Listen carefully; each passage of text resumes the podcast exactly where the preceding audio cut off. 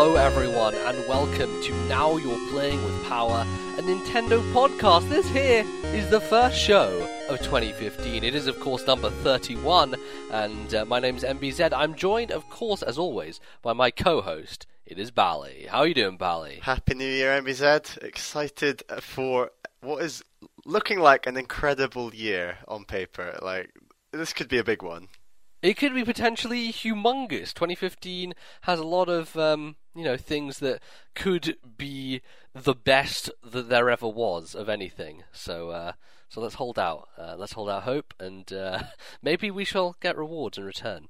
Um, but, uh, you know, we've got to start things off with a bang. We're going to get straight into the show here uh, in the new year. And, uh, Bally, why don't you tell everyone what we're going to be talking about today? So we're going to talk about what we've been playing. We have your emails as normal, and then for our third segment, we are going to, first of all, look back on our predictions from the start of twenty fourteen. Oh, that'll be fun, that And will. see who was right, who was wrong on what, and then we're going to be talking about twenty fifteen and making a few more predictions. Absolutely. It's a, it's a nice tradition to keep, I think, uh, and it's one that's always fun to look back on uh, in the coming year and, and see how utterly wrong we were. So uh, I, uh, I expect to uh, be terrible, but that's kind of the fun of it, you know, that's uh, the point. So, uh, yeah, uh, we haven't uh, done emails in a while, so that's good. We're going to get to those. But before we do all that, let's just talk about the stuff that we've been playing recently. So, you know, had uh, a nice break over Christmas and uh, the New Year. So, Bally, have you been playing some video games or, or what? Quite a bit, yeah. Um, so, I was uploading all of my um, games to Backloggery. Yeah, time to plug pl- uh, plug your Backloggery Plug my account. Backloggery. I'm Ballyman ninety-one, and yeah, add me. That'd be great. Um, yeah. So I added.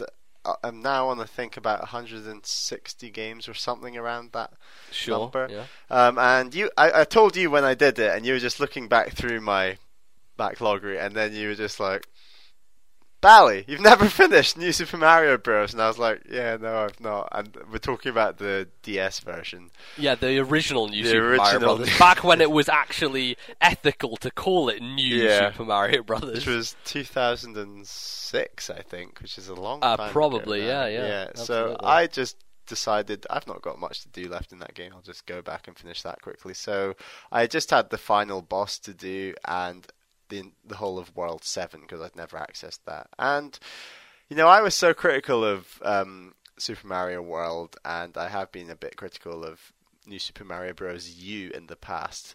And this game is basically the same format, but just the fact that it's easy, an easier game, I feel, makes that whole broken save system a bit more bearable and just works better. So I actually probably prefer it to Super Mario World by quite some way. There's kind of this beautiful simplicity to the original New Super Mario Brothers, you know. Um, it was yeah. the first time they had that art style, and they were kind of messing around with the, these like the giant mushroom, and there were some cool new ideas in there. And it wasn't too difficult, but it was still an enjoyable platformer for what it yeah. was, I thought. And there was also the introduction of the elevator music, which is was, yeah, was fine at the time. Very well uh, yeah. worn territory, I say, but uh, yeah, absolutely. So uh, you completely finished that up, then you went through the last world? And yeah, I completely finished it. Um, I just think that it's got more... It's better than you in many ways because it's got more unique bosses like P T Piranha's there, for example. Um, although I guess you does have all the extra side sort of stuff you can do. So I don't know. They're quite close in terms of overall what I think is a better game. And obviously I still have to finish you. Um, so yes, I will be do. doing that in twenty fifteen. But yeah, so got that out of the way, ticked it off the backlog. And then, yeah, both of us have been dipping into the the game that sort of came out at the end of twenty fourteen, start of twenty fifteen for us in Europe, and that is Captain Toad Treasure Tracker. Yeah, and I think before we talk about the game itself, we should probably talk about the circumstances surrounding its release and what a kind of massive fuck-up and kerfuffle it was. Um, because, so the thing with Captain Toad is it was planned to be released on the second of January twenty fifteen. So it was a twenty fifteen game for Europe, so we had to wait. We thought, okay, that's fine, I'll get here and we'll just get it then. But then a weird thing happened when retailers started shipping it early to people, and uh, most notably Game, who's the biggest um, retail space-owning um shop, I guess, in the U K uh, for video games, uh, started selling it not only online early, but also in their physical stores, which was like, wait a second, what's going on here? Are they, like, breaking complete embargo, uh, or what? And, you know, Nintendo didn't seem to respond or anything, um, but it turned out that, like, because this happened, everyone started getting it early, and as a result, I ordered it online. I ordered from a place called Shop two, and they got it to me by, I guess, like, the twentieth or so of December, so I've had it for quite a long time now, uh, well before I was supposed to, so...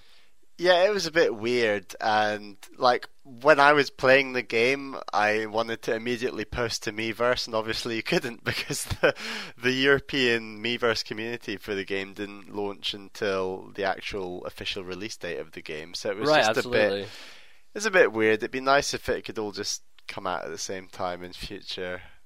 I think it really made sense for the retailers to go ahead and do it early though, because they wanted to get there before people had Christmas. You know, January the second is not a prime time for buying new products, I would say. No, not so at I all. think they just wanted to take advantage of that as much as possible.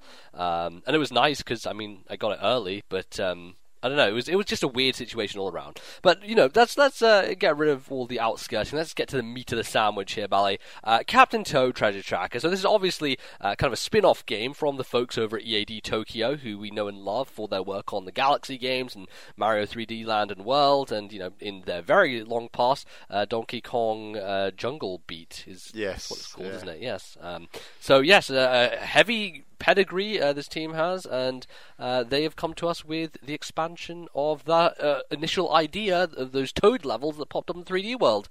Um, so yeah, what, what do you think of it so far, Bally? How have you been enjoying Captain Toad?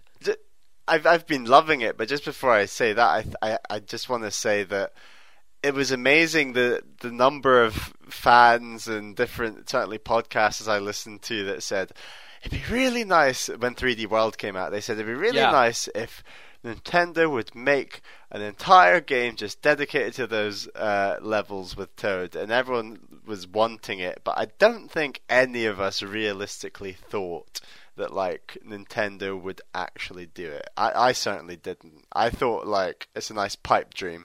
If I thought they were going to do it, I expected it to be a digital download, kind of like a small pack of levels or whatever, and I certainly didn't expect it to be like this full-blown retail product, which it ended up being, uh, despite the fact that, yes, it is is lower priced than your standard game.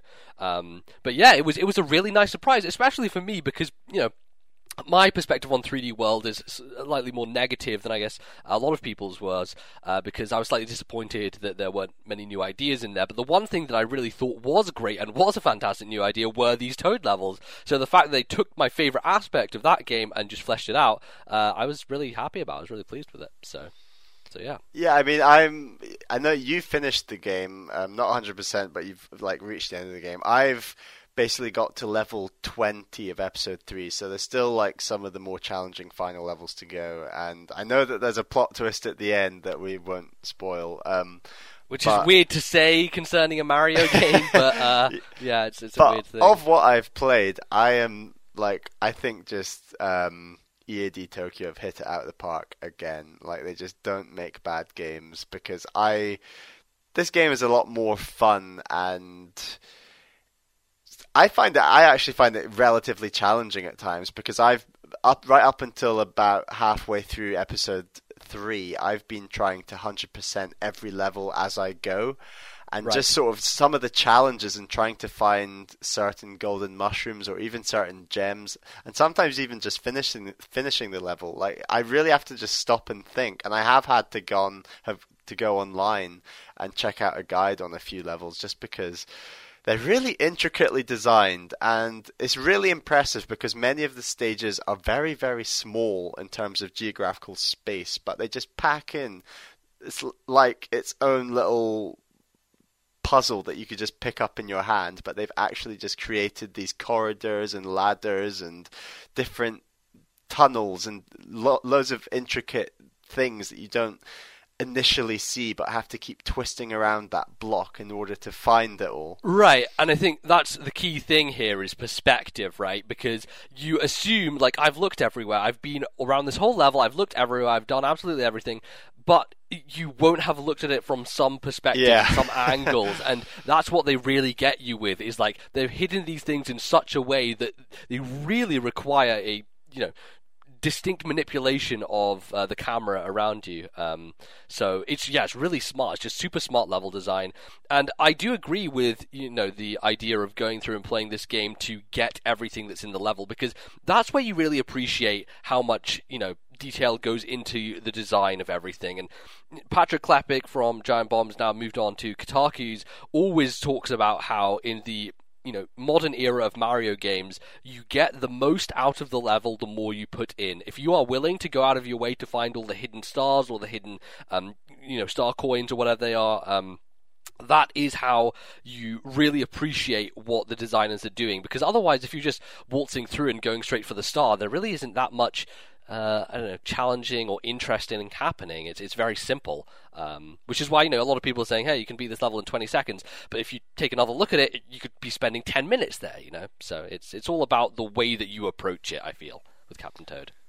And I I really like that they they've taken an awful lot of assets and ideas from three D World, and I actually don't really have a problem with that. I mean, in the same way, game Mario games in the past, like Galaxy one and Galaxy two, they're they're using so many assets off each other. Or even further back, I'd argue that um, a game like Mario Kart Double Dash is really trying to recreate a lot of the world and the style of um, Super Mario Sunshine. So I, I really do actually quite like that they've copied a lot of stuff from three D World, whether it's music, enemies, um, even like level design in terms of the the types of platforms. Um, there's they keep they use the blocks that you tap on the Wii U gamepad a lot in this game. I find like almost about one in six or seven levels I felt had those blocks that you can tap and on the Wii U gamepad, and they'll they'll move and create some really intricate puzzles like that. I feel they those that idea works a lot better in this game than it did for three D World. Yeah, it, it certainly does. But I mean, you know, talking about that, let's talk about the gamepad and how it's implemented. Um, obviously, you can off-T V play, but there are certain points where it kind of interferes with the screen. You know, you know, when you're going up to the turnstiles, there'll be this big circle that shows up on the uh, bottom yeah. screen where you have to twist it, which kind of gets in the way and is a little bit annoying sometimes. Um, but certainly, when you're getting to those levels where you have to touch the platforms to move them, you really have to be focusing on the actual gamepad itself as opposed to the T V. Otherwise, you're kind of pointing aimlessly and not really hitting what you want to hit. Yeah. Um, if you're trying to kind of remotely do it, it's it's not like the D S where the screens are kind of attached to each other, so it's much easier to do that. So it becomes a little bit more uh, troublesome. I feel they do some cool stuff with that touchscreen um, you know, manipulation, but I find that there are problems certainly later on when you're having to juggle too many things at once. And I feel this is just an issue with the idea of the camera on one stick being moving on the other, and then having to have the run button on one of the face buttons when you're you really just don't have enough digits on your hand to deal with the amount of inputs that you're doing, because you're dealing with the touchscreen, the camera movement, and running all simultaneously, uh, while having to concentrate on the action and whether you're getting away from the enemy or not. Comes a little bit cumbersome, I feel. If but, they just uh, mapped running to like a shoulder button, it would have helped yeah. quite a lot, I, I would say. Um, sure. And one issue I find with the get use of the gamepad and those touch levels where you've got those blocks is that it's kind of that issue that we're a bit worried about for Kirby Rainbow Curse, in that it's this is a visually really impressive game. You, you oh, know, absolutely. Like same yeah. same art style as three D World, looks really great, but while you're playing these levels, you're just looking at the gamepad, and this incredibly good-looking level is taking place on the screen, but you don't benefit from looking at the T V screen because you need to be constantly touching these pads. Like, for example, there's... I just did a, um, one of the bosses, which is quite impressive, like, visually, but the, basically the whole boss is based around these touch... Um, blocks, so you're constantly looking at the gamepad and missing out on like all the graphical um finesse that this boss has. I mean, I don't want to spoil the boss necessarily, or maybe I can. I'll leave well, I don't there. think that you can spoil bosses in this game, because let's move on to the E A D Tokyo problem that has plagued them literally since their inception. Um, they have no diversity when it comes to boss battles. They, they'll take like two or three things, have really cool ideas about them, but then they just reuse them again and again and again. And uh, Captain Toad is certainly um, no stranger to that formula, as you can see.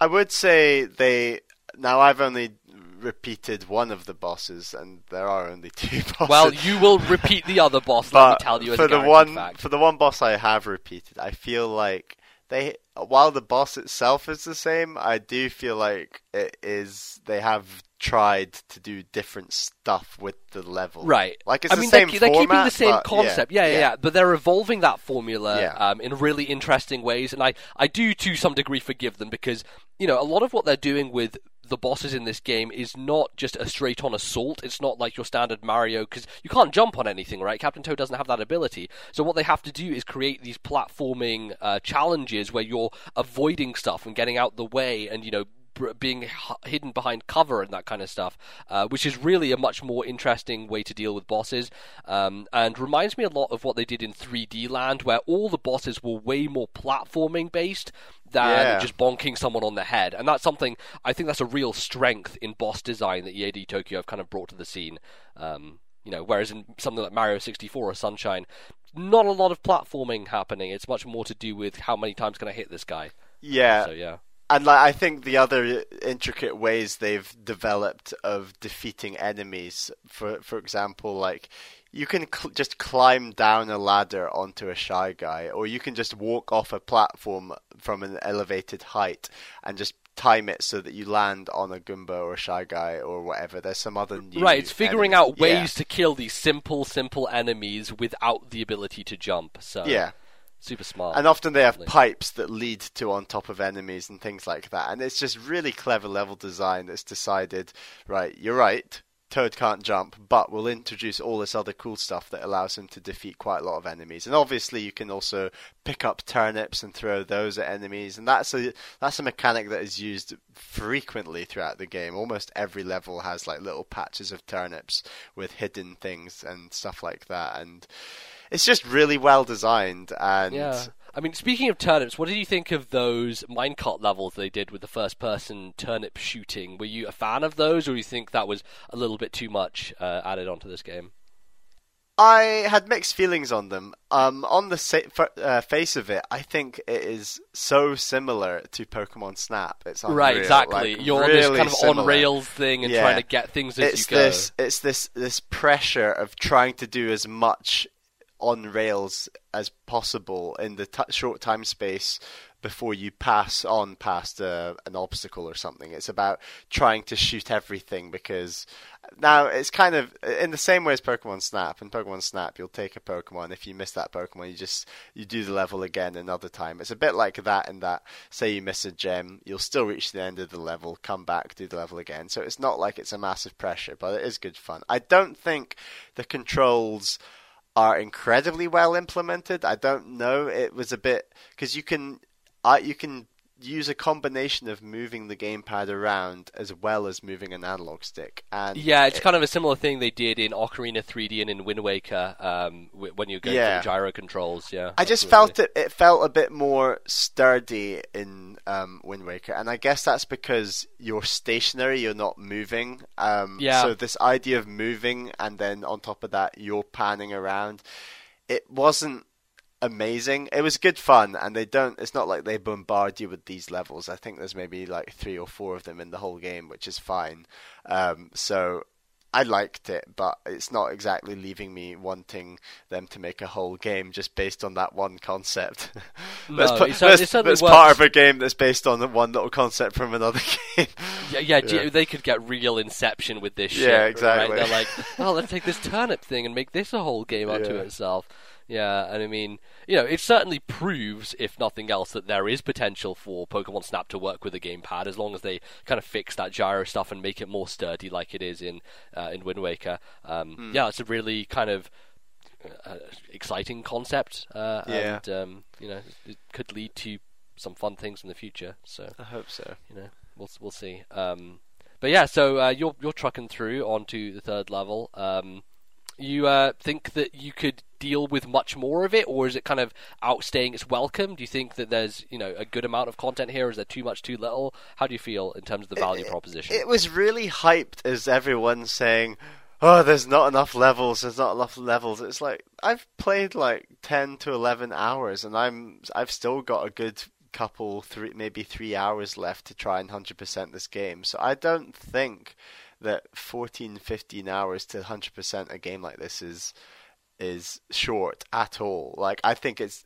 the perfect length. I wouldn't want it much shorter, and I don't think it would work very well being much longer. So yeah, I'm quite happy with the length. Um, so yeah, do you do you think it's a good length? Um, I mean, for me, it works, uh, but the problem I have more so than anything is when you're getting to the late game. You know, I, I was trying to you know, get all the bonus objectives and do all, all the you know stars or whatever they're called. They're like um, gems. diamonds, yeah, gems, gems. Yeah. Um, so I was trying to do that similar to you and get everything as I went through. And um, you get to the late game, and there are some of those challenges which are just agonizingly frustrating to do, to the point at which, like, I just wanted to put the controller down and not play anymore, which is which is really bad, and I, I don't want to have that kind of bad taste in my mouth. Um, and so for that reason, like, you know, I did spend a really good amount of time with the game, but I have just decided I'm not going to go back and one hundred percent it, because it's it's more frustration than it's worth, and in the end, like, the bonus stuff that you unlock for getting everything, nowhere near as cool as the stuff you get in three D Land or three D World. Um, it's, it just seems like levels that are even more annoying and frustrating, uh, so I think I can leave that kind of safely and not be worried about them. Um, I think so, yeah. I think I'm going to plow on and do it, you know. I think it, it's a bit... I'm not... It's kind of a bit like... maybe Donkey Kong Tropical Freeze. Like, I'm not going to do that and that be my only thing, but it's going to be a thing I pick up every now and then and just kind of grind my way through those tougher levels to one hundred percent sure. at the end. Um, but I'm certainly going to invest a good couple of hours to, first of all, get to the end of the game, and then I'm going to go back and just have a go at trying to one hundred percent a few bits and bobs here and there. But um, yeah, I I'm thoroughly pleased overall with it. And did you uh, play much of the three D World levels that they implemented? Yeah, I've this? that is actually a bit a, one negative I would say in the game is that they're a bit weird. So there's these levels that they've just basically shoehorned in from three D World, but then done a few little changes to them that allows Toad to basically go through them without jumping. Yeah, adding like extra tubes and ladders yeah. for him to move uh, around. Them, they're yeah. just a bit. They're far too wide open um, and large for the idea of Captain Toad, and yeah. it, they just don't work. They just feel a bit pointless. And... yeah, they do definitely feel like we need some more content in this game. Let's just throw these levels in there yeah. and, and try and add something to you know make the value proposition even better. Um, but yeah, I agree. I think it's cool as a kind of homage, but ultimately they're kind of unnecessary and they don't need to be there. Although, having said that, um, it does kind of interrelate with what happens at the end of the game. So I, from a story perspective, I think it's actually super cool and smart, but um, but you'll you'll find out why when you I'm get very to intrigued that game. Now. I, I've, yeah. I've got to finish it. Okay. Yeah, cool. yeah. We'll see. Do I just have yeah. to co- complete the main episodes, or do I have to complete those extra levels as well to find out the the cool stuff? No, you know, you see the this kind of ending cutscene, as it were, uh, after you finish the final boss. So, uh, okay, yeah, that doesn't require any extras whatsoever. So, excellent. Yeah, it's really good. So, yeah, I mean, yeah, Captain Toad was pretty pretty good experience, I think. You know, are we going to count it for potentially games of the year in twenty fifteen then, or are we going to keep it to twenty fourteen? I think we should count it for twenty fifteen okay. because by the time that we actually approached our Game of the Year stuff, it was far too early. We, Captain Toad hadn't come out yet when we recorded that. Um, and, you know, I I think that because of the way it was actually technically supposed to be released in twenty fifteen, we should adhere to that and leave it in the mix. Although, if you think about it, it may get lost in the noise, potentially, because twenty fifteen is shaping up to be pretty grand. Uh, so... True. We'll, we'll throw it in there. We'll throw it in there, certainly. Um, and hey, we're talking about it on our twenty fifteen show, so it makes sense for it to stay in this year. And uh, yeah, might as well, might as well add another one to to the bucket. Um, yeah, good stuff. You've been playing okay. anything else, M B Z?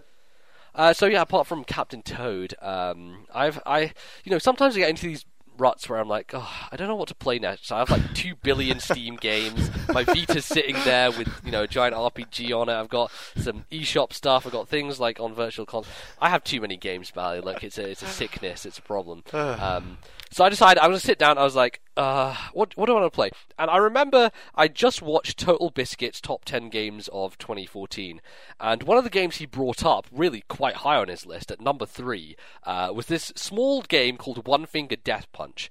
Um, and I was like, oh, I remember him doing uh, you know, a video on that, and I was really interested in it. And uh, across the course of twenty fourteen, through a humble bundle or something, which I can't remember, I checked my Steam library and it was there. So I was like, oh, I own this game. Because I went to Steam to buy it. And then I, oh, I don't I re- know what I own. Let's have a browse through.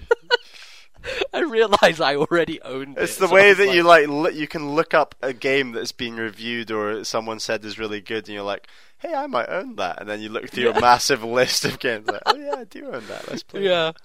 So so anyway, I go uh, go to my Steam thing. I download it onto my laptop. It's it's a really like simple um, Flash style game, like animation wise. It it reminds me so much of back in the day. I, I can't remember if you were really doing this stuff, but back in like the end of my prep school, I was watching lots of stuff on Newgrounds and like these Flash animation sites, all these animations and stuff, and all these stick figure things. And so this game is basically those Flash animations realized into a video game where you fight other stick figures, but the way you do it is using the two mouse buttons.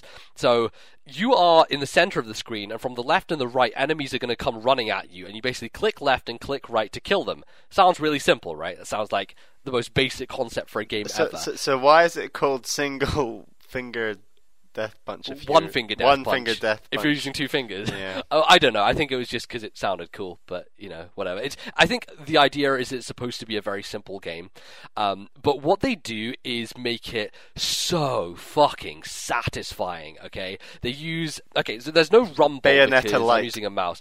Yeah, Bayonetta light. Yeah, actually, that's a really great comparison. Um, it's, it's this like kind of two D...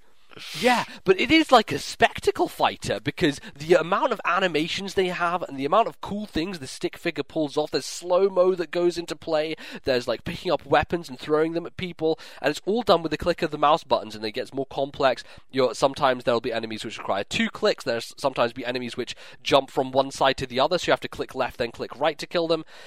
And yes, this sounds kind of mundane, right? You're just clicking buttons, but the audio and visual feedback you get from clicking those buttons make you feel so powerful. It's like, holy shit, I am this tiny stick figure, and yet I am pulling off these insane, incredible moves, and it's just super satisfying. And it's really funny because it requires this intense level of concentration, and you often, you know, we're on Skype listening to me playing this game, and you're like, oh, you're playing that game again, aren't you? Because all you can hear is just like click, click, click, click, click, click, click, click, click. The, the clicking away of my mouse as it goes and just like, um, you know, taps away and killing people. Uh, so yeah, it's fucking, it's really cool. The thing with One Finger Death Punch is it's like super low on the production value when you look at it from, you know, just a visual perspective from screenshots or something, but when it starts going, it's like, wow, they went simple for a reason, because they can do a lot with this animation style. The animation quality is really top-notch, considering, like, um, what they're working with. Uh, so I was... I've been super pleased with that. I haven't finished it or anything. I'm not sure if I will, because it does end up getting quite repetitive, if you can tell by the nature of the game. Uh, but it's just... It's one of those games which is just pure focus and adrenaline, and...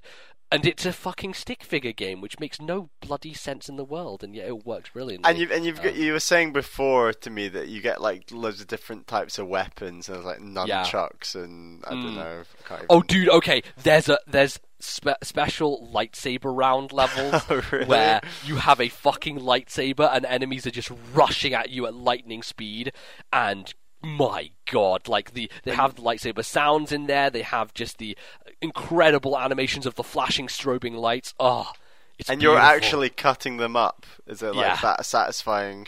It Oh man, it's so good. Oh, I got to show you. You've got to play you got to play some of these levels, cuz like they look brilliant. It's it's so much fun. Um simple game, but like that's the thing. Simplicity can sometimes lead to incredible things, and uh when it comes to a game design like this, it's just like wow, blown my mind. Blown my mind with so so so little. Um So yeah, uh, I really recommend, if you have like even a crappy P C, you'll be able to run this. Literally, if you can watch a Flash animation on the internet, you can play One Finger Death Punch.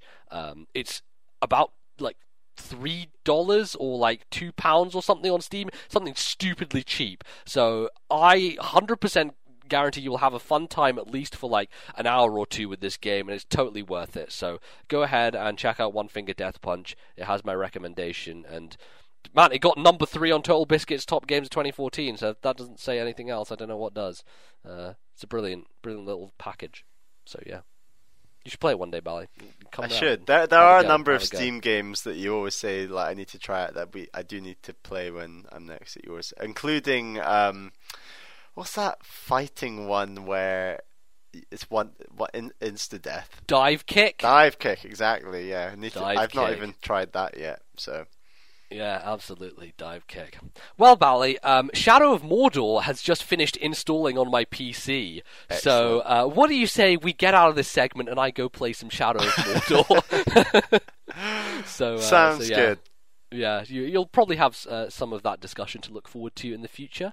Uh, but uh, until then, we're going to end off this segment, and I guess we will see you next time. No, we won't, because uh, we're about to go into our next segment. What am yeah, I saying? Yeah, we've still got to record uh, everyone's emails, remember? Yeah, so, yeah. yeah, I know, totally. We totally haven't already done that. Um, uh, so, so, okay, uh, uh, we'll see you after the break where we will talk about your emails. So don't go anywhere. We will be right back.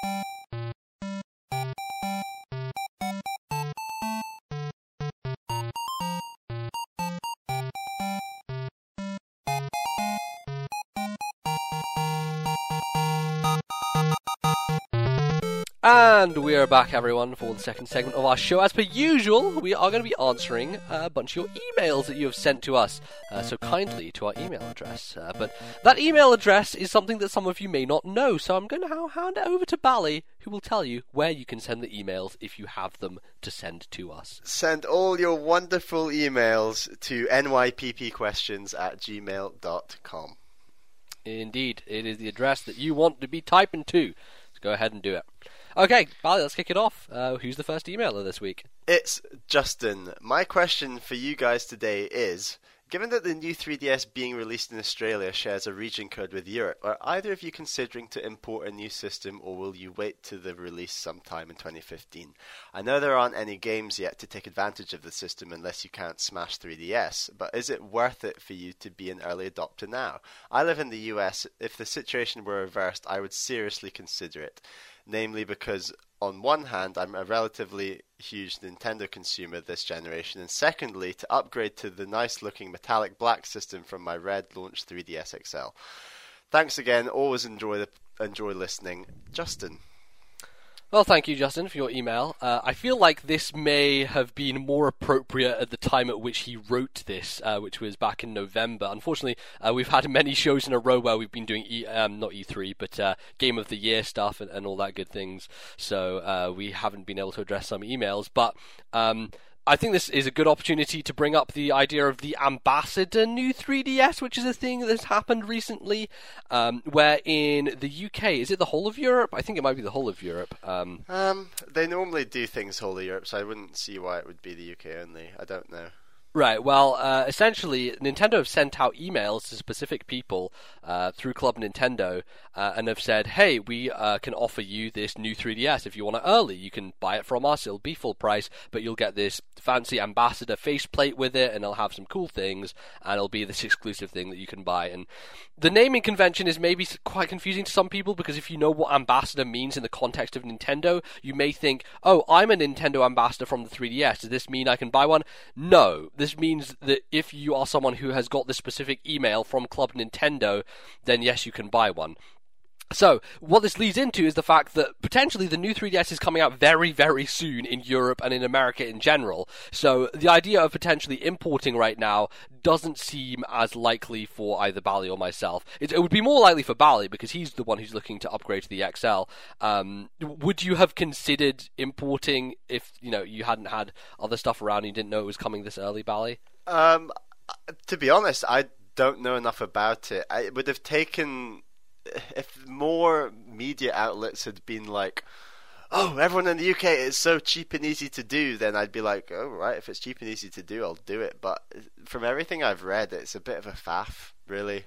Yeah, certainly, I'd, and especially you have yeah. to consider tax considerations when importing to the True. U K, which you always get hit by, and I did get hit by that when I imported uh, my Japanese capture card for three D S uh, from Japan. So, and like, yeah.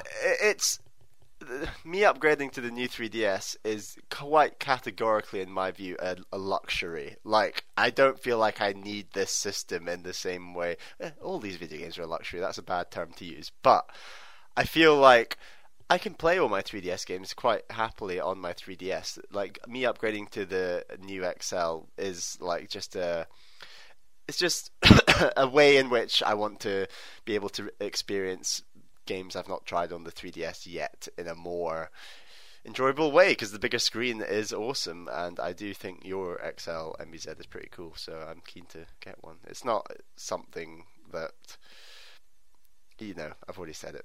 yeah. Uh, well, I, I mean, the thing, the things with the new three D S are really cool things that they're doing, um, but... I yeah, I, I wasn't one who was in the market for upgrading, specifically because the three D S I currently have holds way more value to me than most other ones because it is a capture device. And if I wanted to move on to a new three D S, I would have to move all the stuff off of my capture device onto that, and that would mean not being able to record stuff that I wanted to, uh, and, you know, having the digital games in different places. It would be a little bit awkward, so...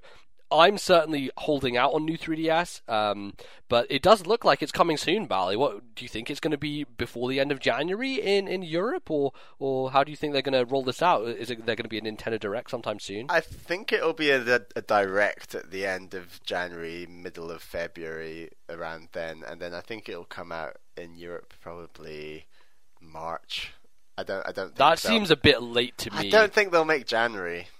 I, I think certainly February is a safe okay, bet. February, um, so I think March okay. is maybe pushing out the boat a little bit, but um, I think January is a bit too close to Christmas. Certainly February maybe is when people are starting to think about buying stuff again. Um, so that could be uh, what they will do, but uh, I guess we'll see. It's I don't know. It's it's certainly something that I'm interested in. I know it's going to be a great upgrade for you because you have the classic three D S. You have the original. Oh yeah, um, I so. Like that's the great thing about Nintendo is that if you're willing to put up with the first iteration, I mean James Jones with his original three D S fat, not three D S fat, sorry, D S fat, D S yeah. fat. He stuck with that thing for a very long time. It does. I mean, make going it... from that to the X L is just like mind blowing. It must have been, yeah, crazy. Yeah. So I'm not saying this hop I'm going to make is going to be mind blowing, but it'll be it'll be great. So yeah, I'm. Well, it, potentially it could be with the improved three D stuff and being able to view it at any angle. I've had many times when I've been like lying in bed playing Phoenix Wright and wanting to have three D on, but it just doesn't accommodate it very well because of how the three D works on the uh, original system. I think that could be a potentially great thing because I know that you are someone who loves to play games in three D. So. Oh yeah, absolutely, and I think games that I do like on the three D S, like Pilot Wings or perhaps Star Fox uh, sixty-four, they that rely in many ways a lot more on the prevention of ghosting and yeah. the position of your head. Like that might be it might be quite a good time to try and one hundred percent um, Pilot Wings. uh, when, yes. I'm only two missions away, but yeah, so yeah, might, and you're also crazy. That. So yeah, it's a bit yeah. crazy. But. Indeed. Um, I guess. But yeah, so so I don't I don't know what's going to happen with it's, the thing that's interesting about this from our perspective is that there's no announcement for America yet, and you know traditionally how hardware works is the U S usually get it before everyone else. But this seems like backwards in the most strange way, where Australia had it first and now us, and you know potentially America last. So I don't know what they'll do, but um, I think it'll definitely be closer than further away for those guys. uh, but we'll have to wait and see. So hold out hope. So uh, we've got probably be soon. We've got more three D S related questions from Excellent. Ruth. Hi guys, I have a three D S from when it was first released. I'm considering changing to a different model and wanted to know your thoughts. The two D S. I hardly ever use the three D, so this could be good for me. However, I'm a bit put off by the fact that it doesn't fold. The three D S X L. Love the look of this. It folds and has a bigger screen. Bit pricey though, especially considering I already have a three D S, which I would sell, obviously. Hold out for the three for the new three D S. Is this worth doing? Um, holding out is a possibility. Um, sorry, hold out for the possi- Oh, this is another option. Sorry, hold out for the possibility of a two D S X L release. What do you think? Is this likely to happen? Hmm. Well, a uh, lot of choice you have, certainly. Nintendo may have made the market a fucking clusterfuck of confusion in terms of naming conventions, but at least they give you some choice uh, in, in what three D Ss you want to buy. Um, first, let's, let's address the last question first. Do you think there's a possibility that they will upgrade the two D S uh, to make it a larger version at some point? Because that seems like the thing that she wants the most is to have something that doesn't necessarily have the three D, but is a bigger size. Um, going I'm there. just, I'm just visualizing a two D S X L if they keep yeah. it in the current um, shape at least, because that thing would be like the size of an iPad. Yeah, like, probably would be. Yeah, it'd be huge. Um, I for some reason I I don't really see them doing that. I think they've already diversified it enough. Mm. I think especially when you consider the two D S doesn't seem to be selling that well, especially when they put out sales numbers, they're never differentiating the two D S yeah. on its own. They always cluster it into the three D S family. Um, so potentially, yeah, that's not an option that will happen. Um, Ruth, if I was you, I would... Well, if you were me and we're kind of in the same position, I'm holding out for the new three D S because, yes, it'll be more expensive, but, hey, you get to have the... shiniest new Nintendo console, which is a pretty cool cool feeling. So. And it means that you're not locked out of potential new releases. Like Xenoblade, yeah. for example, is coming to new three D S. If you dived in now and bought a, a you know a previous one, you wouldn't be able to play that game potentially if you wanted to. So that is rather unfortunate. Uh, part of me does feel like the there's something still to come with the new three D S. Like we. We're going to get to predictions later in the show, but I th- I think that whether that's new games or some sort of added app they put on it, I think there's something more to come that's going to be downloadable or something like that. So it'd be quite nice to be on that bandwagon. All right, uh, so I guess we'll move on to the next question. The next question is from Dylan. Hi, M B Z and Bally. It's Dylan. Heard you needed questions. Don't worry, I have a few. Firstly, how do you guys feel about three D S homebrew? This comes to... Oh, sorry, I'm feeling very gassy just now. Firstly, how do you guys feel about three D S homebrew? This comes to mind as an exploit that abuses a vulnerability in a game's code recently opened up on the twenty-second of November. Personally, I want to see how it develops. I was quite interested in P S P homebrew when that was very active, and I'd like to see if it could develop into something like that. Second, the game in question that allows the exploit is Cubic Ninja. The game is out of print and poorly reviewed before the exploit came out. A, a used copy at GameStop was only five dollars. Now the game is sold out everywhere and going for absurd prices online. GameStop has even spiked the price to forty dollars for a used copy, twenty dollars more than a brand new copy. How do you guys feel about stores suddenly marking up prices for games because of demand or value? For example, people have claimed GameStop sold Xenoblade copies as used for ninety dollars even though they were brand new. Seems a bit dodgy to me. Thanks for your time and sorry this was so long. Really enjoy the podcast and always waiting for more. All right, getting into murky waters here, uh, Dylan. Um, so homebrew is something that a lot of people like to mess around with, and you know some people will use it for piracy reasons to download games and stuff, um, and you know some people will use it for the simple task of being able to, I guess, unregion lock their systems.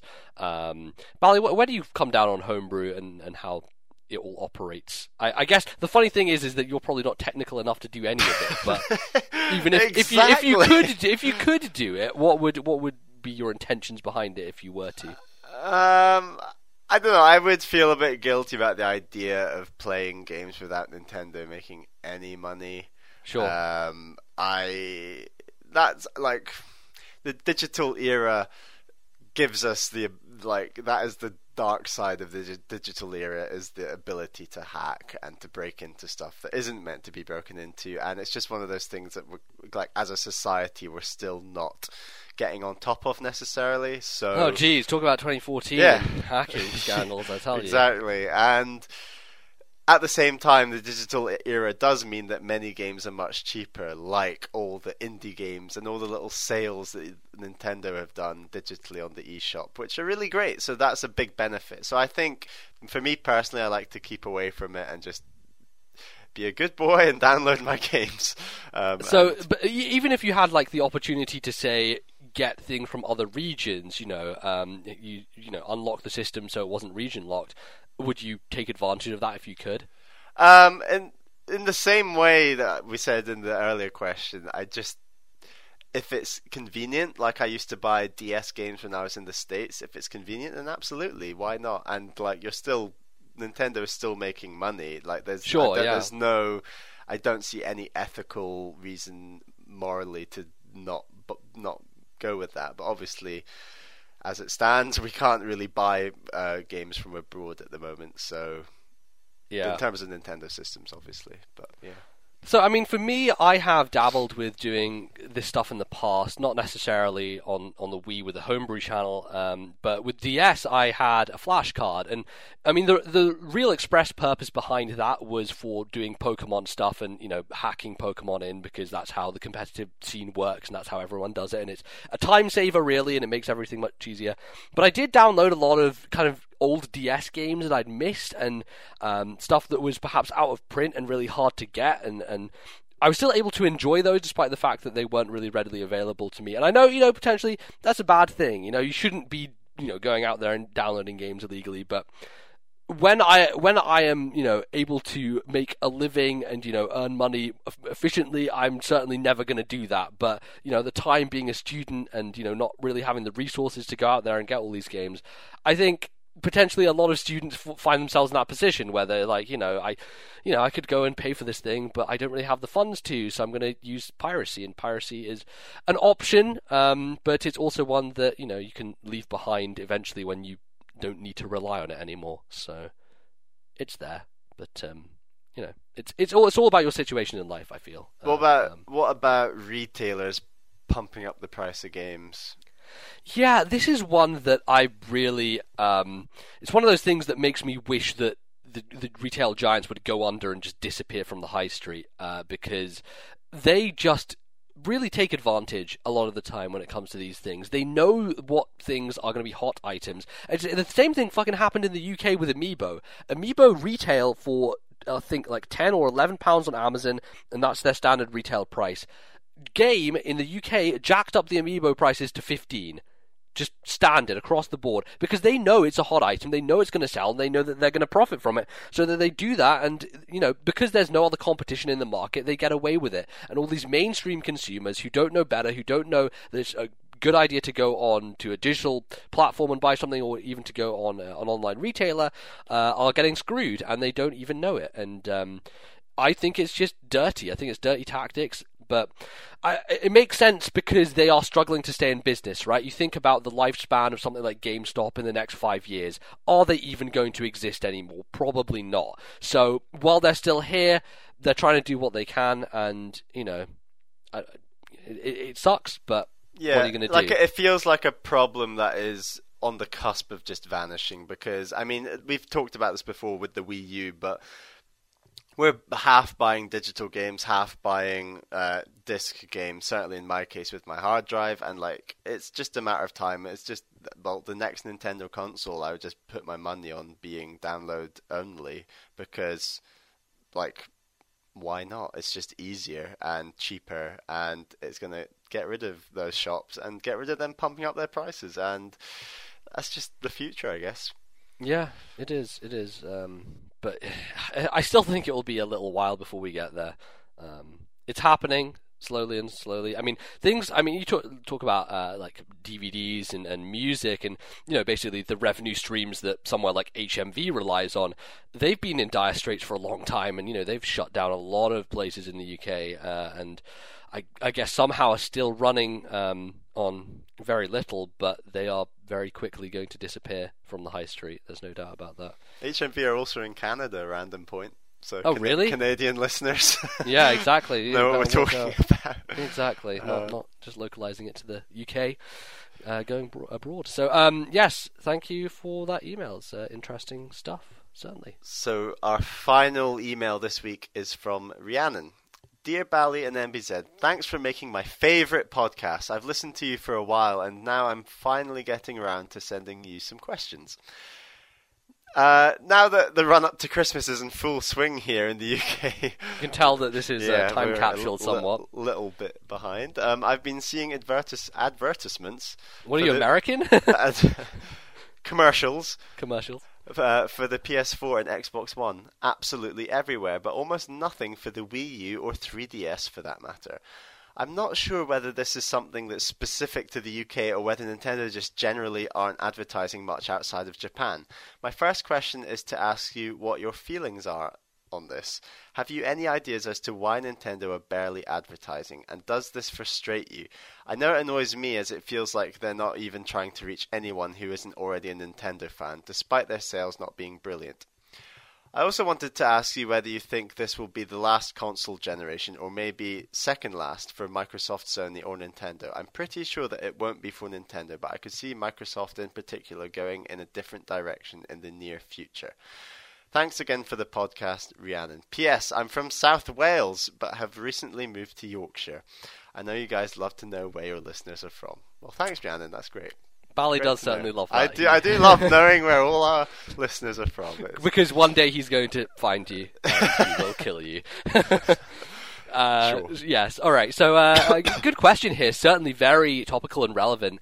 Um, Ad, uh, you know, advertising in general for Nintendo has been a topic of great discussion for many years, um, and I, I really feel like it's kind of one of those strange things where during the Wii era, when they were flying high and on top, they were advertising out the wazoo. They knew how to market that product and got it damn right, and just you wouldn't go anywhere without seeing, you know, great, ridiculous um, ways of, of them, you know, showing how this product is going to be sold, and um, and it seems like the worse their console does, the more regressive they are with their marketing and advertising campaigns. Because, you know, you think about the GameCube era, do you remember a single advertisement from that time, Bally? I, I do remember those strange, mm, like, no. esoteric ones about people in these glass cubes doing weird dancing and strange things. Oh, um, I, I don't remember those at all, really. Yeah, there was, like, a couple of those at the, at the start of GameCube, but, like, you can't remember any from then, and, like, now it's so rare to see any kind of Nintendo advertisement on U K T V. Um, do you think this is Nintendo's fault, or is it something to do with uh, you know try, trying to get advertising space uh, at the moment and their I marketing think, budget? I think it is their fault, but if we were in their positions and had all the statistics on the economic side of things, I think it's just a reality of where the U K particularly and Europe stands as... It's just not a worthwhile place to invest in that kind of advertising when you have much larger markets in, especially North America, which is so much bigger than even Japan. That like, yeah, and I think North America are more responsive to Nintendo in general. We've yeah. talked before about how in the nineties, Nintendo weren't actually the top dog in the U K. Sega actually had most of the market share when it came to the console uh, wars and, and that kind of stuff. So a lot of people grew up on things Things like Sonic and on the Genesis and all these old Sega consoles as opposed to Nintendo, and you know moved on to Sony from there. And at this point, really, Sony are the ones who have the foothold in Europe, and they're the ones doing the best. Uh, there's no doubt about that. Um, Nintendo definitely left left in the dust uh, on our shores. There's few people uh, who are very passionate uh, about Nintendo and will you know go out there and, and buy their products. So. Yeah, I mean, it, it's... it's a it's a shame, but I mean, it'll, it's just it'll be a, the economic argument. Like, I think if they end up becoming much more successful and have the extra cash and think, you know what, let's really try hard to expand in Europe, because there's definitely room to expand, and let's make that our target. And they're, they're just not in a, I guess, economically strong position to go about expanding more into Europe when they could just focus on the North American and Japanese markets. Yeah, and I, th- I think it also has quite a lot to do with how they market the product and what they use for advertising material. Because with the Wii, we know it was such an obvious thing. It was it was such an um, a smart line that they took. How do you market Wii U? And that's the ultimate problem that they have faced for the entire like past two years and are still facing. How do they sell this system? Where do they position it? What do they, you know, view it as? And um, it's it's an ongoing problem, uh, which I don't know if can be fixed, uh, honestly. Mm. So. And the second part of Rhiannon's question, is this the end of the console generation? Um, I think that potentially it makes much more sense for Sony and Microsoft to leave the console race, but remain in it from, you know, I guess a unified platform perspective. Nintendo are so far out on their own and doing their own thing to such a degree that I think they will go on for at least another two or three or four maybe before they even consider like homogenizing and becoming part of, uh, you know, a unified platform. The reason I say that is what Sony are doing right now with PlayStation Now and that, that initiative of being able to stream stuff instead of having it on the hardware or any backwards compatibility is that eventually I feel like that company is going to turn the PlayStation brand into a platform rather than a single piece of hardware. So say, for example, you buy, you know, it's basically how D V D players work, right? There's no D V D player which doesn't play D V Ds, even though they're from completely different manufacturers and completely different companies. They all play a D V D. In a similar way, there may be a unified thing that happens between consoles and P Cs where, uh, you know, maybe televisions have it all built in, where you have a controller and you have a subscription service to Sony's whatever, you know, the PlayStation brand, and you can just play it on multiple platforms from multiple places. And really, you know, the direction that both companies are going for, for Sony and Microsoft, that makes the most sense to me. Nintendo are very much off that beat. Uh, they're, they're doing their own thing and they will continue to rely on unique and strange hardware. Um, I don't know how long it will last, but that's that's what I, I feel uh, at the moment.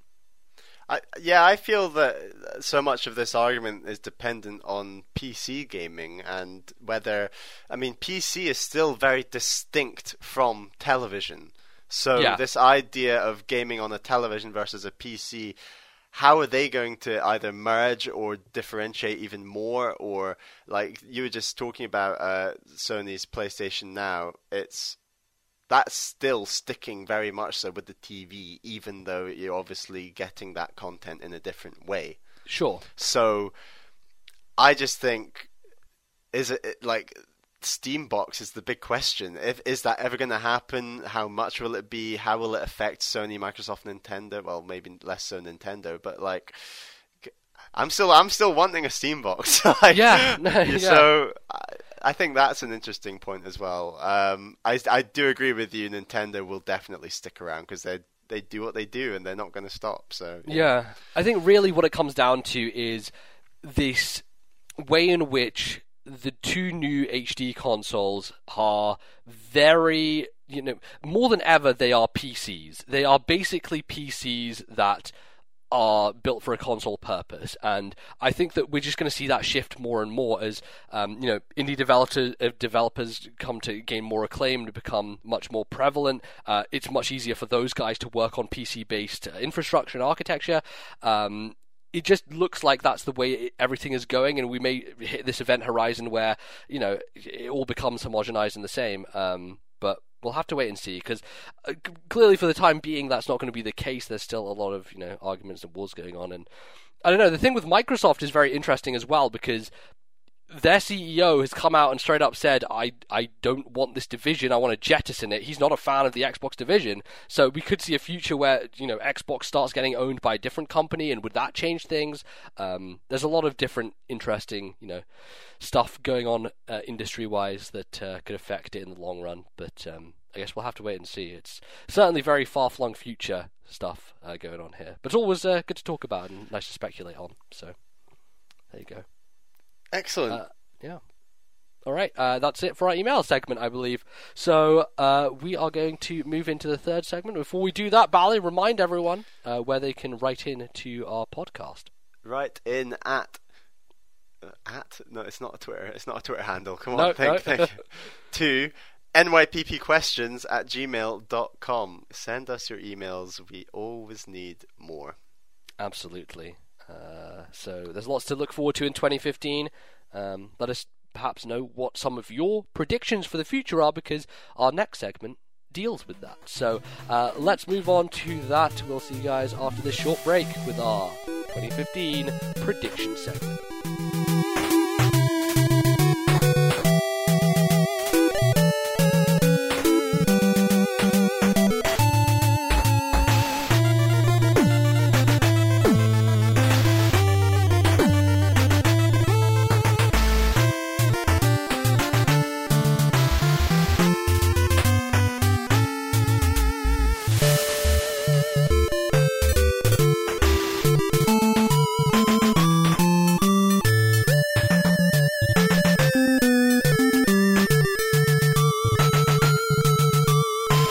Alright everyone, welcome back to the final part of the show for our first show of twenty fifteen, and uh, we are going to be getting into some predictions for the year ahead. I know, it's going to be a big one, isn't it, Bally? It's going to be lots of stuff happening for sure. It's a pretty big year, there's a lot of games to get hyped about.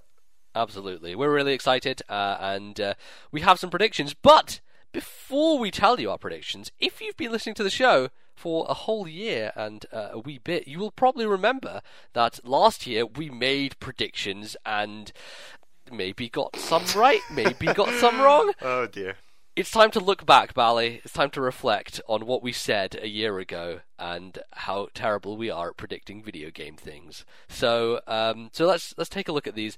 Uh, I'll how about I read yours to you, and then we'll we'll score you as we go, and then you can read mine to me, and we can can do that. That sound good? Okay. Alright. So, Bally, your first prediction was that there would be GameCube and Virtual... Uh, sorry, GameCube and Game Boy Advance games coming to Virtual Console in twenty fourteen. Uh, so, I'm going to give you a half point for this, because uh, G B A Virtual Console did arrive on Wii U, uh, finally, um, even though it makes no sense, because we'd much rather have it on three D S, but hey, we get it there anyway. Uh, no sign of GameCube, no sign of N sixty-four, no sign of any Virtual Console. Really shocking. Of... Yeah, and outside of these, like, very classic two D... like It, it seems like the, the Wii U emulation can't go past Super Nintendo graphically, uh, which is strange. I do um, think the G B A is not a massive jump graphically, but it is a jump from Super Nintendo. But, yeah, maybe the fact, the fact that there's no N sixty-four games, when they did it on the Wii, for goodness sake, it's it's... crazy. I really don't understand what's what's going on, and it really doesn't look like they're going to come now, does it? No, it doesn't. It doesn't at all. Uh, so uh, we'll see. There's you could still hold out hope, but uh, hey, you get a half point there, so that's all right. Kicked it off all right, not too bad. Um, your next prediction was that F-Zero slash Advance Wars would come in twenty fourteen. Now, I'm potentially willing to give you, like, a fifth of a point here for the inclusion of F-Zero stuff in Mario Kart eight, but that, I don't think that really counts, so no, I don't think it's really I, worth I agree. It. Um, yeah. I think we've, you, I if anything, we've gone backwards after that recent Miyamoto interview. Absolutely, um, yeah. Where he claimed that there's nothing else you can do with F-Zero, which is... Yeah. The the dude is talking out of his fucking ass. And look, don't get me wrong, I love Miyamoto. He's the godfather of Nintendo and just video ge- the modern era of console video games. But for fuck's sake, man, just say it out loud. It's not going to make you any yeah, money. Yeah, they just don't think it'll make any money. And yeah, and all this bullshit about him saying, "Oh, we don't have the right controller. The controller's not..." For fuck's sake, like the the Wii U Pro controller is just as good as the GameCube one was, and that didn't stop you doing G X, did it? So, Jesus Christ. It's it's silly. I really think it is. First game announced for twenty sixteen, two D Mario on the Wii U. Yeah. Yeah. Oh, jeez. Uh, okay, uh, and your final one is kind of out there, I guess. Uh, you said, okay, let me get this right. Nintendo will release a version of the Wii U, brackets, fancy paint job, uh, with an extra-large hard drive, and will have a reward system that lets people download Virtual Console games with a discount. Um... No, I'm pretty sure that didn't happen. No. Pretty sure that didn't happen at all. Although, I think, this doesn't count for a point at all, I'm just saying that I think twenty fourteen was really impressive in terms of eShop sales. Certainly, and yeah. And that certainly people that, like myself, who have a large hard drive, because we were forced to buy one because the system itself isn't big enough. Yeah. Um, although I did buy the, the small hard drive in any case. Um, but I think for someone like myself with that hard drive, it's just... there's a lot of really great games for really cheap cheap prices. Um, I'm not saying they're anything like as cheap as Steam, but compared to what I thought they would be on the Wii U when it came out, I think you're getting some really great bargains. Yeah, and even on first-party Nintendo stuff, which they yeah. never do. Uh, and, you know, if you go into retail, you're, you're never going to find Nintendo games discounted anywhere unless they're five years old and have been around forever. But um, certainly, it's uh, it's been a great year for that stuff, and you have, you've reaped the benefits with your hard drive, oh, Bally, yeah, I'll definitely. tell you. Absolutely. So, there you go. I guess uh, you One get a half point. half point, yeah. A half point Let's out of three. So, there you go. All right, Bally, what, what, what did I say? You said Phoenix Wright would be a playable character in Super Smash Bros. And that was correct, right? That was... Yeah. That was uh, well, I actually, when you made the prediction, I thought it was quite a safe bet in many yeah, ways. I think between Brawl and Smash four, that Phoenix Wright had, like, the character had done enough to perhaps warrant being in the game, but... He's yeah. third party, and when it oh, comes true, to yeah. when it comes to Capcom characters, obviously Mega Man is going to take the cake compared to Phoenix Wright. Um, yeah, so that made sense. Uh, it would it would be nice if they had multiple ones, but you know, can't can't win them all, uh, you, unfortunately. So unfortunately, no points there. Yep. Prediction number two: you thought there would be a two D Metroid in twenty fourteen. Same prediction every year, Bally. I'll keep making it this keep year. Making it, keep making it. It's gonna ha- like it. The longer this goes on, like they have to make it, right? Like yeah, they got to. As, Man, as, it was sorry just before the uh, the Steam. I keep calling it Steam World Dig. Codename Steam reveal uh, at E three at that yeah, roundtable. Yeah. The G A F thread, everyone was talking. I was like, oh, it's two D Metroid, isn't it? God, it's got to be two D Metroid. Actually, we thought it was Majora's Mask three D, uh, which was potentially yeah. going to be announced, but that didn't turn out to be the case until that was announced later on. Um, but I was like, oh, maybe it is a two D Metroid. Oh, maybe Nintendo are going to do something here. And no, it wasn't. It was, it was this new thing, but... Um, certainly, I'm going to keep banging this gong. two D Metroid I will th- come. No, I, it has to, because like Mario, they Mario's had his own new three D thing on three D S with three D Land, which was great. Links Between Worlds came out for Zelda, and that's like a nice, unique three D S take on the Zelda franchise. So why, like, Metroid will happen on three D S, surely, because they can do some nice, interesting things with the three D and make it look really crisp and solid, and I think it will might even do quite well. Yeah, I'm I'm hoping, but we'll get we'll get into that in a, in a second. What's my last prediction? And then your final prediction was there's going to be a new I P at E three from Nintendo, I'm presuming you meant, and uh, of course. There definitely was. And yeah! yeah. So that is a solid point. Um, Absolutely. I'd even gamble that I don't think there will be any new I Ps this E three. Mm, maybe. Maybe. I mean, they they they did announce two this uh, the last year, so... Um, what was so the, was what was the cool. other one? Codename Steam. Yes, that, yes yeah. it was. So, um, but yeah, no, Splatoon was... It was the best surprise, I think, that we could have asked for uh, coming from Nintendo. The whole video game industry feels so excited and refreshed for that game. Like, they're just... Certainly, I agree that it's just so refreshing that they're making this new thing, and they're going to an area that they've not really done before, which is this, broadly speaking, like a third-person multiplayer shooter. And It's, it's the thing that exciting. I love the most about it is...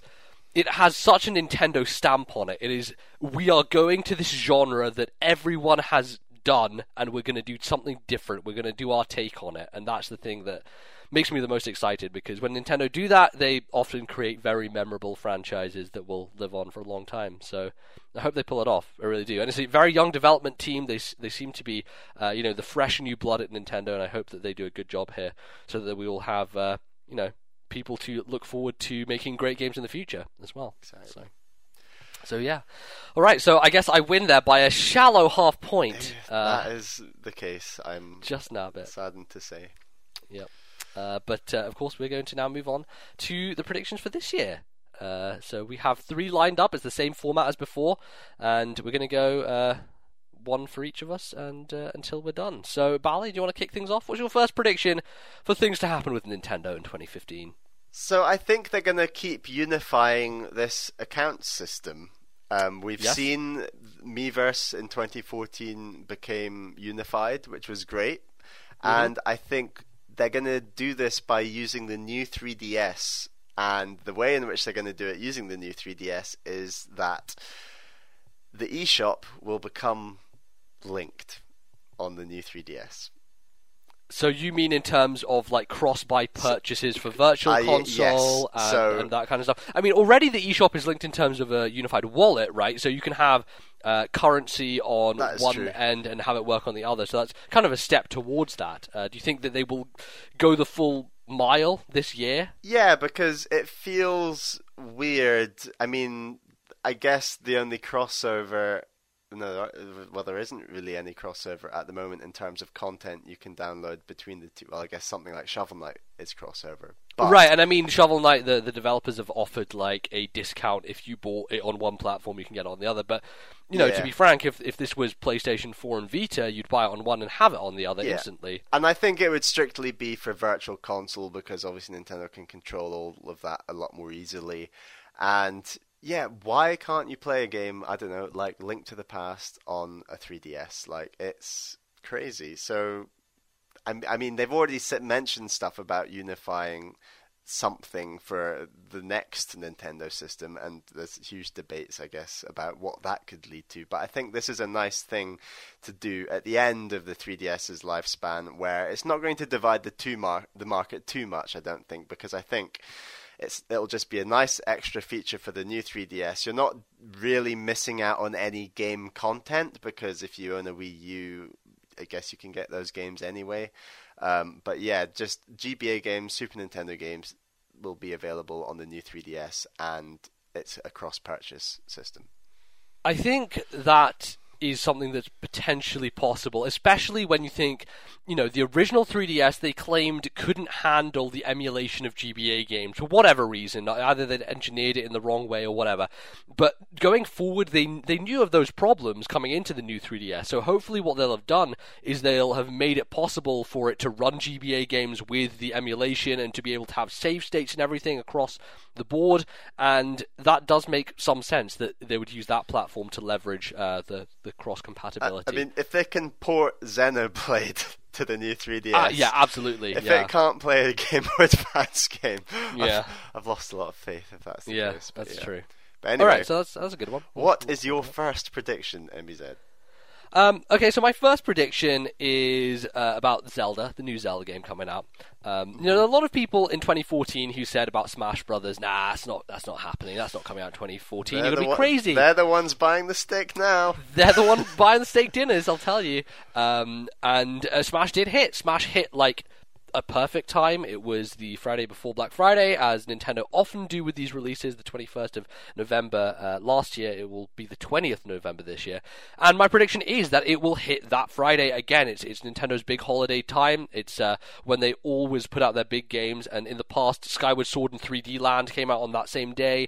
Uh, same thing with Link Between Worlds and Mario three D World. Uh, and I absolutely think that Zelda... on Wii U is going to hit on that Black Friday. Uh, no, not Black Friday, the, the Friday before that. You know what I mean. November, um, yeah. Yeah, it, the, the early November period before Thanksgiving happens in North America. Um, do you think this is viable, Bally? Yes. Like, I think the fact that they appeared on the V G As and said, hey, look, we've got Zelda. It's like, oh, and when's that coming? It is coming in twenty fifteen. Like... They're, they're very I, forthright about yeah, it, certainly. They, I don't think they, they were this confident. forthright with Skyward Sword or even Twilight Princess before that. Like, maybe I'm just making that up, but it's like the V G As was really great vibes for this game to come out in the period that you just mentioned, November twenty fifteen, because... Right. Why would they embarrass themselves so publicly like that? Yeah, no, it's, it's very true. And even Miyamoto with his Star Fox claim as well. It's like, ah, we'll be out before you. And they're kind of, you know, jibing at each other. Really, I, I think that there is precedent for this to happen, for it to come out. First reason... what the fuck else are they going to have in holiday twenty fifteen to push as a big title? You know, they've got to have something huge, right, to try and get that install base up again and to, you know, get excitement about Wii U. And certainly, for people who haven't bought a Wii U yet, I think Zelda is the big, big one that they are looking to eventually jump in with with the system. Um, so that's a reason. Is it has to be their big title. They can't miss it. Secondly, I think that they are going to do a very similar thing that they did with Smash Bros., where they just get all hands on deck. You know, Monolith Soft are working on Xenoblade Chronicles X, and they actually had a part to play in Skyward Sword's development, so we know they have, um, you know, some experience working on a Zelda game. And if you look and contrast kind of the stuff that's happening in both of those games, they're very similar in terms of this giant, huge open world. Monolith have far more experience in developing that kind of stuff than the Zelda people do. So I'm certain that as soon as it work on Xenoblade Chronicles X is done, they are going to shift all of their programmers and developers and everything over to the Zelda team and be all hands on deck to get the Zelda game out and finished uh, for the end of the year. And I think that would really help, because Monolith Soft, for whatever reason, seem to have a, a really great grasp on um, you know, being able to develop H D games, as they've shown how good Xenoblade looks and how massive it is so far. Um, so that's that's kind of the my thinking along those lines. I think regardless uh, I'm sure. of whatever else we talk about in this segment, that Nintendo getting Zelda out in twenty fifteen is surely their number one responsibility. Like, surely their massive yeah, it priority. Has to be. That is the biggest priority this year, no yeah. doubt about it. Absolutely. When, for that reason, I think that they're in dire straits. They need it to happen. So, so yeah, that's. I'm going to put my foot in the ground and say it. There you go. So my second prediction is that I think Nintendo are going to do more price points that are similar to Captain Toad Treasure Tracker. So that's, in American terms, I think that's forty dollars roughly. Right, right? It's, it's not the full sixty dollars yeah. box package. And I mean, in British terms, that's about twenty-five quid, I want to say. Th- no, thirty-five, isn't it?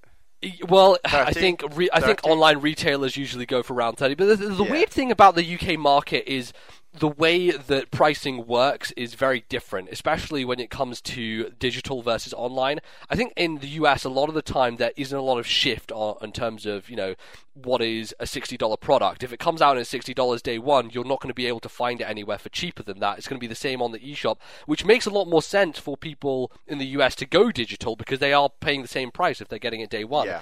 Whereas, for example, like Bayonetta two was forty pounds on the eShop, but it, I got it for thirty one on Amazon. Like yeah. there is no reason for me to pay an extra ten pounds when I can get it cheaper at retail. And and, that, and that's what's happened for most uh, triple A Nintendo games on the Wii U for us. Yeah, definitely. Amazon is a considerable amount cheaper. Yeah. Uh, even for Smash Brothers, which would be fifty, it's it yeah. was forty. forty is still quite high, but it's, you know, they they knew it was going to sell, so they were putting it up at that price. Um, but certainly, yeah, it's it's probably going to be around that range for us, uh, I would imagine. So, uh, some podcasts I was listening to, maybe you can help me out, is that said that Kirby Rainbow Curse is already getting lined up to be this halfway point in terms of price. That it's... Yeah, I believe so. It was on Nintendo Voice Chat Nintendo that they mentioned Voice Chat, it. Yeah. yeah, so I think that's really positive, because maybe Kirby is not going to be a twenty-hour game. It might be, I don't know, twelve, ten hours perhaps. I don't know, but I think that's a really nice... That's about as much Kirby as I want, really. I don't know if I necessarily want a twenty-hour game. Likewise, I think there's potential that um, Yoshi's Woolly World could be a relatively short game in the same way. Um, I, I we were just discussing this, but I think all of the Nintendo games that Nintendo have released um, that are triple A so far have had an awful lot of content in them. From Mario Kart, Smash Bros., three D World, Pikmin three especially. I think all these triple A games have had an incredible amount of content, and I I think that's great, and that's great for when you're paying that price, but I think there's also definitely a market for cheaper games. And like, I had a great time playing cheaper games this year, like Shovel Knight and other great indie games. Um, so I think it's a great idea that Nintendo could just, you know, split the two markets a bit. Yeah, and it, I think for the consumer, it's a much better proposition when you're looking at something like Kirby or Yoshi on the shelves, because I mean, these days, the products that people are wanting, uh, they want them to have, you know, a bunch of stuff. They want this online multiplayer, and, you know, they want all these production values and everything. And I don't think the two D platformer really screams that idea anymore. Uh, and I think a lot of people get hung up on the problem of being like, eh, is that really worth, like, a, a full price? Is, it, is that really something I want to buy? It's just this kind of very simple two D platforming game. Um, and Nintendo, I think, have had a problem with that, because a lot of their games recently have been going back to that classic style. Um, but certainly, if they're going to be reducing the price, it makes it uh, a much more worthwhile proposition for just your general average consumer who thinks along those lines. Um, so, so yeah, should be good. And, like, there's always the potential in my mind that Mario Maker could even come into that price bracket. The, the, it all depends on how much content that game has, but I mean, if it's almost entirely content that is driven by users, then I could imagine it being perhaps a bit cheaper. Yeah, potentially. Um, we'll see. That that one is a very curious one for me, because I think that yeah. Mar- the idea of creating your own Mario levels has quite a bit of cachet, and I think that they could potentially push it to a full retail price. They just have to be kind of careful with it, I think, um, and, and you know, gauging the market and how they respond to it and everything. But um, yeah, it's certainly one to look out for, no doubt. Uh, no doubt. So what's your next prediction? Uh, so number two for me is, you've already heard it, it's going to be two D Metroid. Uh, and I, uh, yeah, you know, it's it's crazy out of it's nowhere, happening. I know. It's happening. It's happening.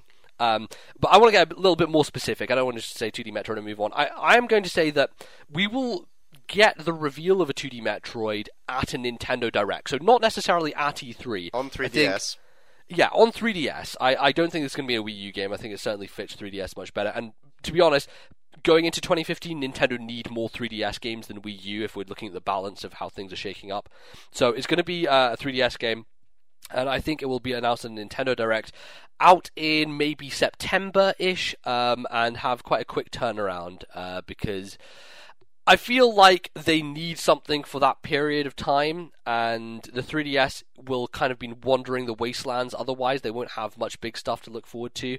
Uh, so I am going to put my... Uh, my foot down there and say that two D Metroid happening then. Uh, do you agree that would be a Nintendo Direct, Bally, or do you think this is an E three uh, E three thing more likely? Um, I think both. I think a Nintendo Direct either end of January, start of February, just sort of lining, giving some more info on big games coming out soonish, like Yoshi, Kirby, Mario Maker, the games we've discussed already, and then announcing, hey, do you know what? three D S hasn't got much this year. Boom. two D Metroid, like, hype.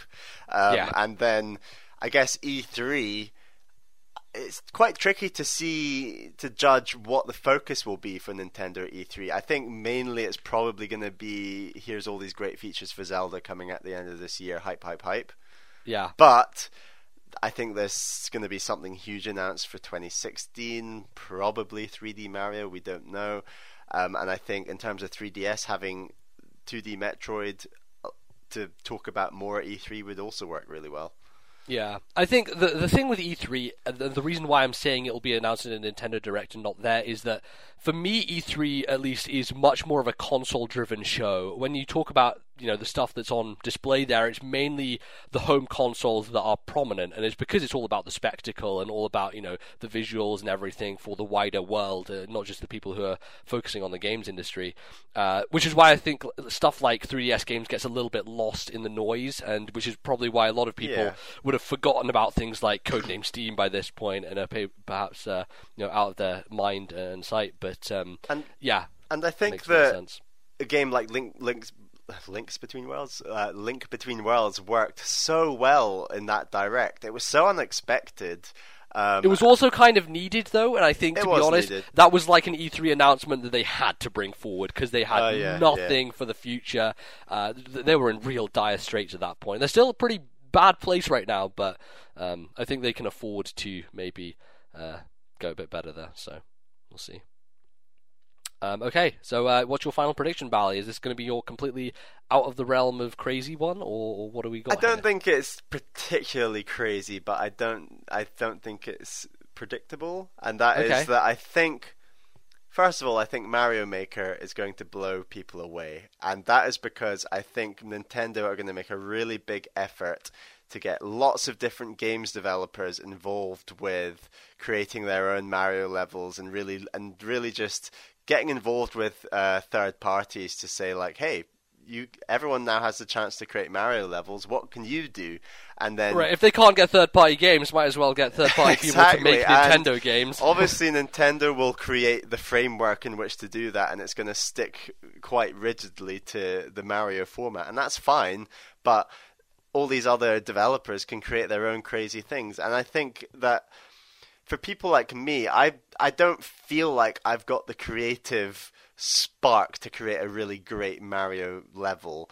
Um, so I'd be far more, far more a player of that game than a creator. And I don't know if you'd agree, but I think there's, there'll be lots of gamers out there in that position just thinking, I'm not particularly up for making Mario levels, but I'm really enjoying playing these levels that others have created. So I just really hope Nintendo can push that and get make sure they get the online right, so that the sharing and the way that they potentially have almost like leagues of Mario levels, or the way they sort them, is done correctly, because everyone knows what they want from this game. They want really great features to share and play other people's Mario levels, and Nintendo just have to make sure they appreciate that's what people want and that's what this game has to be, and that anything short of that, and I think I think the games press will come down hard on them for saying you had the chance to make an amazing game and you fluffed it.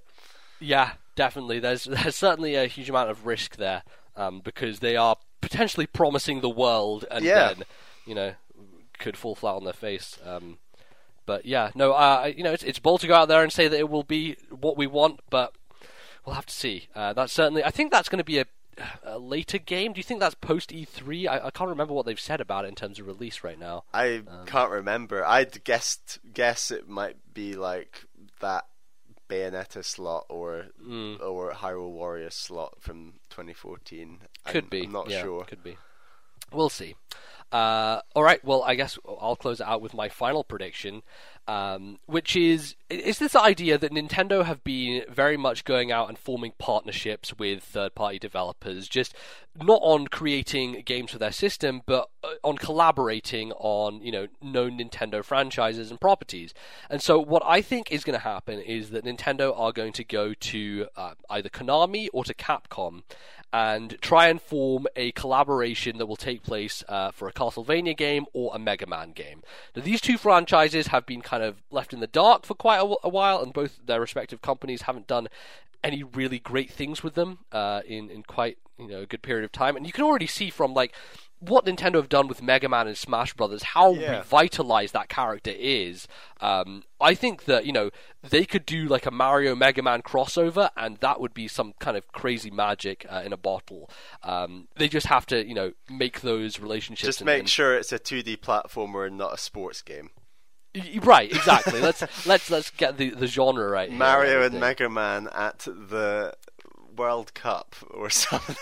yeah, I mean, okay, so my real dream is that Nintendo um, basically partner with Konami to bring us a Castlevania Metroid crossover, and then they can call it Metroidvania, and I think my life would be made. Uh, I think that would be incredible. Um, but that, I think that's like kind of a, a little bit outside the realm of possibility. Um, but certainly, I think that they're, probably they're more likely to work with Capcom on Mega Man if they could, um, and uh, and that could be something really special if they do it right. So I'm going to put that out there. That could be like a, a rogue thing.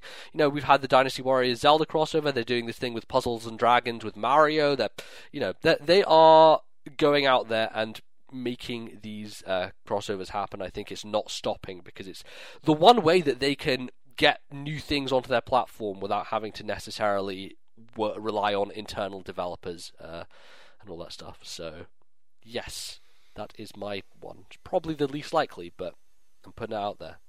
Hopefully well, we'll find true. out who has won at the start of twenty sixteen when we record our first episode then, and we can yeah. see who's got more points that time. Exactly. You're going to have to see if you can reclaim or just claim the crown from the top of my head, Bally. See if that's even possible. Um, so, yes. Uh, okay, that is going to be pretty much us. That's the end of the show. Um, so thank you very much for listening. We do appreciate it. Uh, we had a, a great twenty fourteen, and we hope twenty fifteen will be even bigger and better for us. Uh, so uh, yeah, we we are. We've got big to... plans. Yes, we do indeed. Things things are whirring and in motion, so you better get ready. It's going to be a big year of uh, Nintendo podcasting, I'll tell you that. So, uh, Bally, where can people find out more about you and what you do on the internet on a daily basis? You can find me on the internet on the Twitters. Um, my name is at Ballyman ninety-one, B A L L Y M A N ninety-one. I've not been tweeting a lot recently, I must say, but hopefully I'm still worth a follow. Um, and I'm also that same name on the Miiverse, where I have been posting a bit more um, recently about Captain Toad. But for the future, I think I'm going to be posting about Fire Emblem, um, ah. which I downloaded in a sale in twenty fourteen. So that's the first Fire Emblem on Game Boy Advance in the West. Yes. Which yes, is just is. called Fire Emblem. Yeah, I think most people refer to it as Fire Emblem seven. Fire um, Emblem seven, so that's what yes. I'll be playing. Absolutely. So, looking forward to that, Bally, certainly. That's a lot of people will want to hear your opinions on that game. It is, it's perhaps uh, what people call, uh, you know, the most beloved entry in the series. So, uh, you know, I'm just, lightly. I'm just excited about those safe stri- safe states. Yeah, that's true. That's true. That's true. Uh, you can find me as well on the internet. I am at Twitter. No, that's I've done that multiple times on this show before. I'm not at Twitter. That is obviously Twitter itself. I'm on Twitter. Uh, I'm that's at Lord name. N B Z. Uh, and I'm also Miiverse uh, Lord N B Z. If you got a Wii U over the holiday, which I know quite a few people did, feel free to give me a follow on the Miiverse, uh, and uh, I'll be sure to write some stuff and draw some things and show you my awesome Smash Bros. Trophy collection, because that's what I like to do on Miiverse. It's a lot of fun. Uh, alright, uh, you can obviously listen to us on iTunes and subscribe there. That's probably the best place to get the show. It will download automatically to you and all you, the time. You get it convenient. A little bit quicker as well.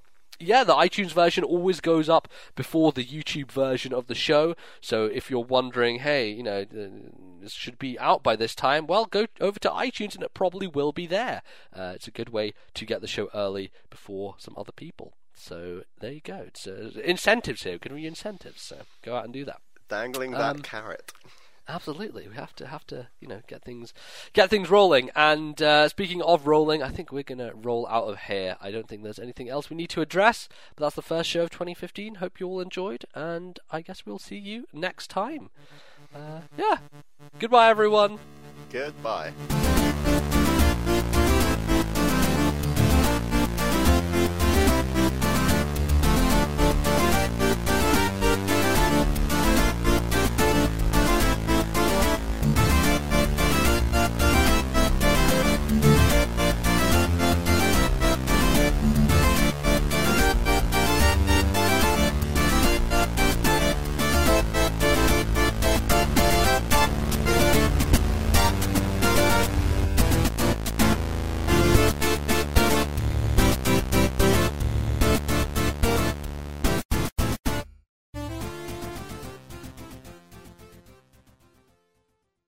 The musical interludes in today's show were an eight-bit version of Captain Toad Goes Forth from Captain Toad Treasure Tracker, copyright Nintendo two thousand fifteen, and an eight-bit version of Destiny from Fire Emblem Awakening, copyright Nintendo two thousand thirteen.